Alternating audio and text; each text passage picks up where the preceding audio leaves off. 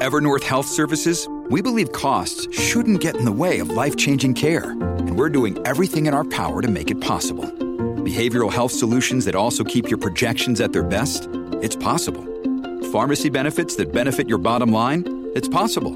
Complex specialty care that cares about your ROI? It's possible. Because we're already doing it. All while saving businesses billions. That's Wonder made possible. Learn more at evernorth.com/wonder.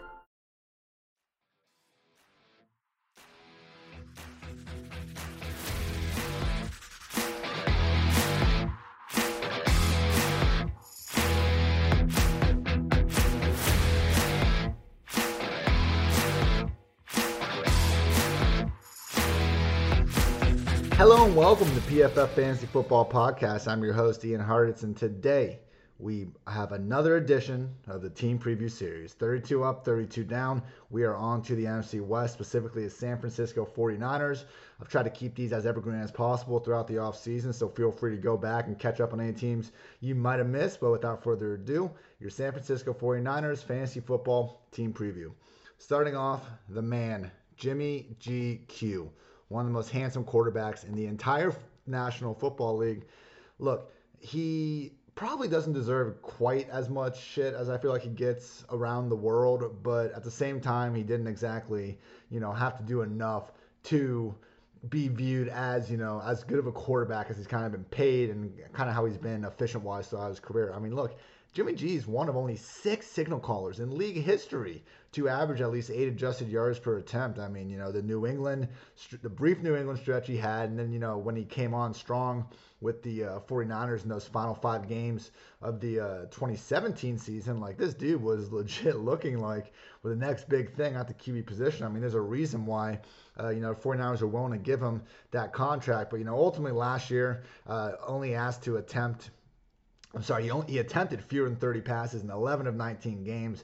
You know, rarely did he have to put the team on his back. But, you know, with that said, Kyle Shanahan was pretty open that, you know, that first half of the season, he was coming back from the torn ACL uh, in 2018, and they were just able to run the ball enough that they really didn't need to ask him to do all that much. We did see, you know, games later in the year against the Saints and, you know, in some of those shootouts when the defense actually slipped a little bit, and Jimmy G kept them in those games. I mean, he actually had three games – with at least four passing touchdowns. Only Lamar, who did it four times, had more instances of doing that. I mean, there's a low key kind of fantasy ceiling uh, with Jimmy G. And, you know, we saw what Matt Ryan did, for example, in his second season in Shanahan's system. So I think there's a chance, especially, you know, if we just see this defense, you know, aggress a little bit to more of a great unit instead of just you know a complete world beating scheme and then you know uh, the running backs if things just go a little bit less good they might have to lean on jimmy g a little more. Uh, unfortunately all his receivers are so banged up. You know i'm a little hesitant projecting him to really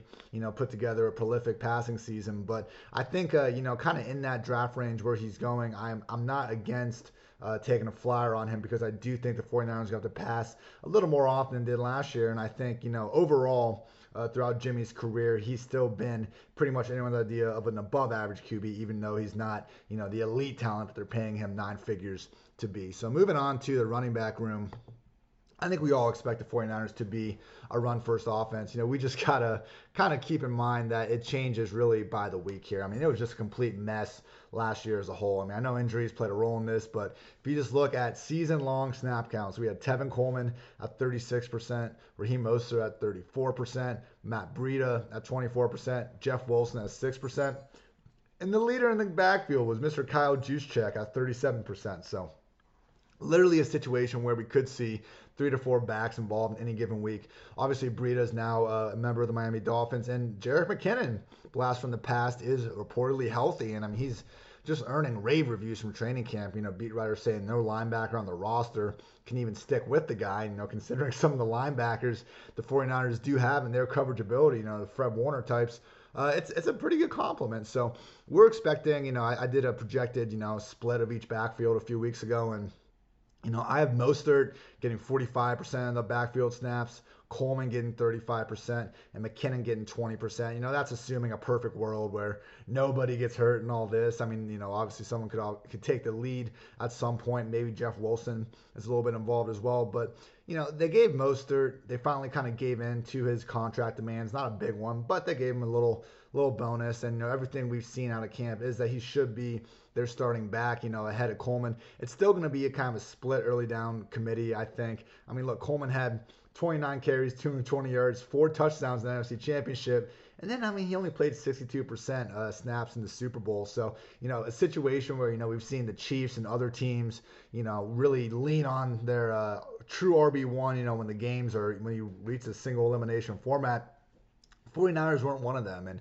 you know, credit to Tevin Coleman for, you know, playing through that ankle injury. He suffered a bad ankle injury week one of the season, came back, played through it, you know, had the big divisional round game uh, against the Vikings. But, you know, just a situation where he never, he just didn't look the same as that, you know, really explosive complement to Devonta Freeman that we saw for all those years in Atlanta. So I do think we get a slightly healthier version of Tevin Coleman. And that's why I have been willing to target him at his ADP.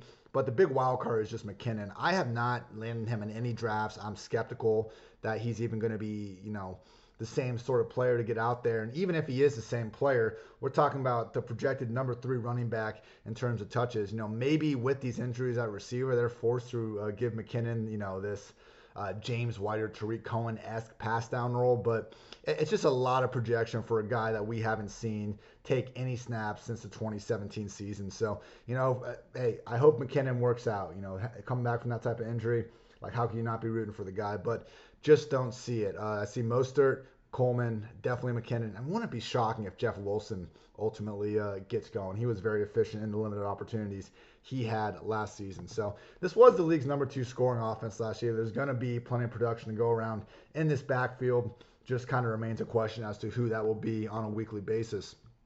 Moving on to the wide receiver room, man. So Deebo Samuel with this Lisfranc, uh, it's it's not good.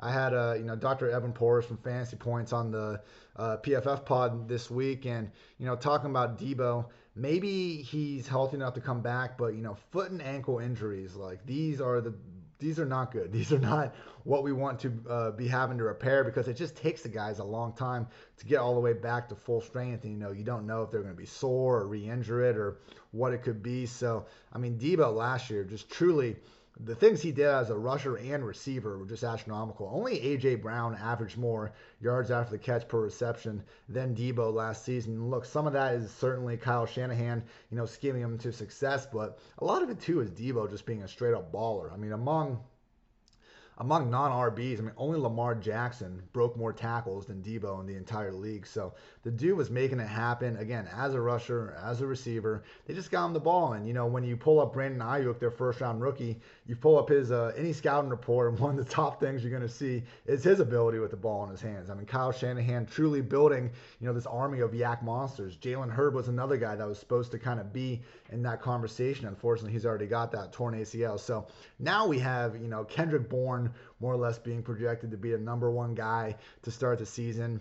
You know, uh, we got Richie James, a special teamer. Trent Taylor is more likely to, you know, get some real run out of the slot. It's just a, it's, it's a tough situation to be all that optimistic about, especially considering, you know, Deebo and Aiyuk could be eased back in to an extent. So there might really not be a true number one wide receiver uh, on this unit. I think Kendrick Bourne is fine. You know, he was super efficient. I believe he caught all six of his targets inside the 10 yard line, four touchdowns. So clearly they like what he can do in the red zone. He's, uh, you know, made those opportunities count, but it's one of these situations where like I don't see Bourne's role increasing all that much. Like he's not going to start seeing 10, 12 targets per game. I think they have a role for him in the offense. And, you know, one of the great things about Shanahan as a coach is he doesn't ask guys to do uh, things they're not capable of doing. So I, I just don't think Bourne's going to be kind of cast in into the Deebo or Emmanuel Sanders role. I think, honestly, we're going to see George Kittle just handle, you know, the lion's share of opportunities in this pass game. And that brings us to George Kittle, who owns PFF's top two single season marks in yards per route run over the past decade. Among all tight ends over the last 10 years, nobody has averaged more yards after the catch per reception than Mr. George Kittle. You know, my pick for just the single best tight end in the league, still only 26. I have taken the leap of faith and putting him and drafted him ahead of Travis Kelce in drafts. I understand, you know, Patrick Mahomes versus Jimmy G. We don't need to have a conversation about, you know, who has the leg up there. But, I mean, if you just look at pure receiving yards over the past two seasons, I mean, look, Kelce's got Kittle beat by only 135 yards. And the only guys with more receiving yards than those two tight ends are Michael Thomas Julio Jones, DeAndre Hopkins, and Mike Evans. It is truly incredible what these guys are doing, and that's why you know I, I preached on this podcast again and again and again. You know, I, I want Kittle, Kelce, or Mark Andrews at the top of the drafts. Otherwise, I'm going late round, tight end season. I, I just think other than those three, uh, it's so we don't really have any clarity in terms of tight ends that are their passing games. Number one receiver, Kittle is one of those guys. You know that applies to redraft and best ball alike. Uh, definitely fine getting Kittle. I mean, if you start in that one spot, you know, in a prime best ball, and you're able to get McCaffrey, uh, another one of those top 14 running backs in the you know end of round two, and then Kittle at the turn, you will be balling. Feel free to try that strategy out on Underdog Fantasy. Use code PFF for a free entry in their million dollar contest. If you win that millie, remember who sent you there. So George Kittle, tight end one, uh, takes us to the ranks. So at QB, I have Jimmy Garoppolo QB 21, pretty in line with his ADP. I have him ahead of Ryan Tannehill and Kirk Cousins, behind Ben Roethlisberger and Teddy Bridgewater. I think the volume is still going to be an issue, but I think his spike week potential is going a little bit underrated. So, uh, you know, especially when it becomes time to stream guys and you see the 49ers in a game that they might have to pass the ball a little bit more. I know Jimmy doesn't give us anything resembling a, a rushing floor, but, you know, don't be shocked if Shanahan puts a little more on his plate. And we've already seen him be able to put up big performances when that does happen. Uh, Raheem Mostert, I was my running back 21 one spot behind Todd Gurley, one spot ahead of Le'Veon Bell. Mostert someone that's been moving up my ranks a little bit, not even because of you know specific news coming out, but just the more I think about it, the more I do see him getting you know 15. Uh, comfortable 12 to 15 carries per week. And then that offense, I mean, with the things Shanahan consistently does in his run game, I think it's going to be, you know, more fantasy friendly, you know, 12, 15 carries per week than most guys can attest to around the league. Just worry about the overall volume available. That's why I still have, you know, Gurley, David Johnson, Melvin Gordon ahead of him just guys I think are you know projected for you know potentially 50 more touches. I mean it, it's tough to you know Mostert's receiving floor is just such a zero. I'm not saying he's not capable of doing it, but with McKinnon there now, it's just hard to project many if any targets for uh, Mostert and Coleman. So with that in mind, uh, just need to knock him down a little bit below those guys who might be worse running backs, but I do think have higher target shares. Uh, Tevin Coleman's my RB 32, one spot behind Jordan Howard, one spot ahead of Latavius Murray. And yeah, I mean, I'm taking him just ahead of the kind of handcuff tier of Murray, Mattison, Pollard, and Edmonds. I just think that Coleman, you know, a lot of people didn't give him credit for playing through the injury last year.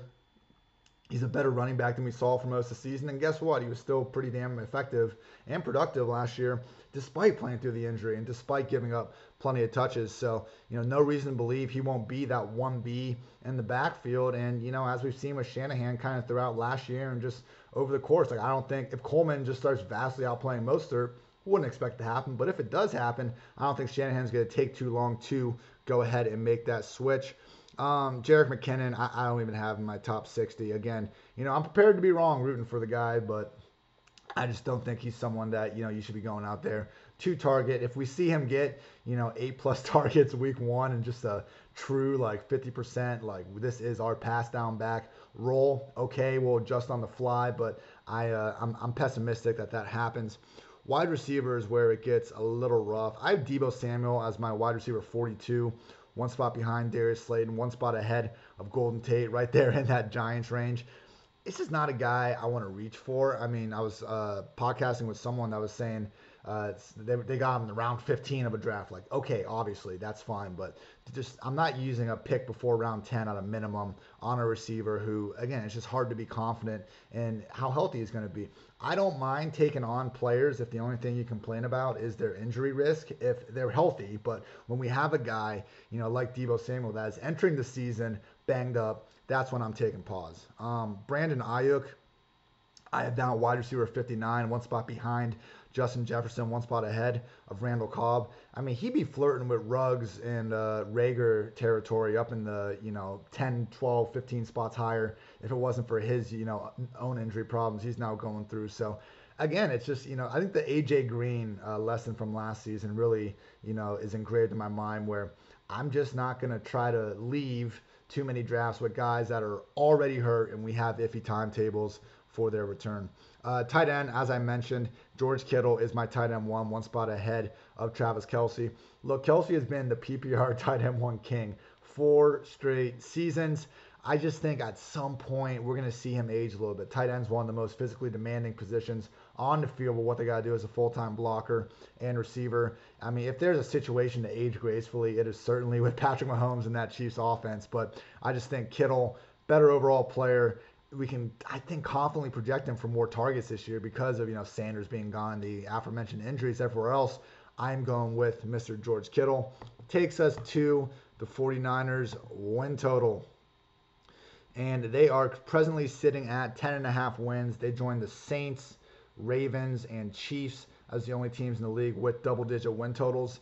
I am leaning the under here at 10 and a half, and it's nothing really against this team. I still think they're fairly loaded all the way around, but you know, losing Buckner isn't great. We've already seen, you know, uh, Nick Bosa not be 100% throughout training camp.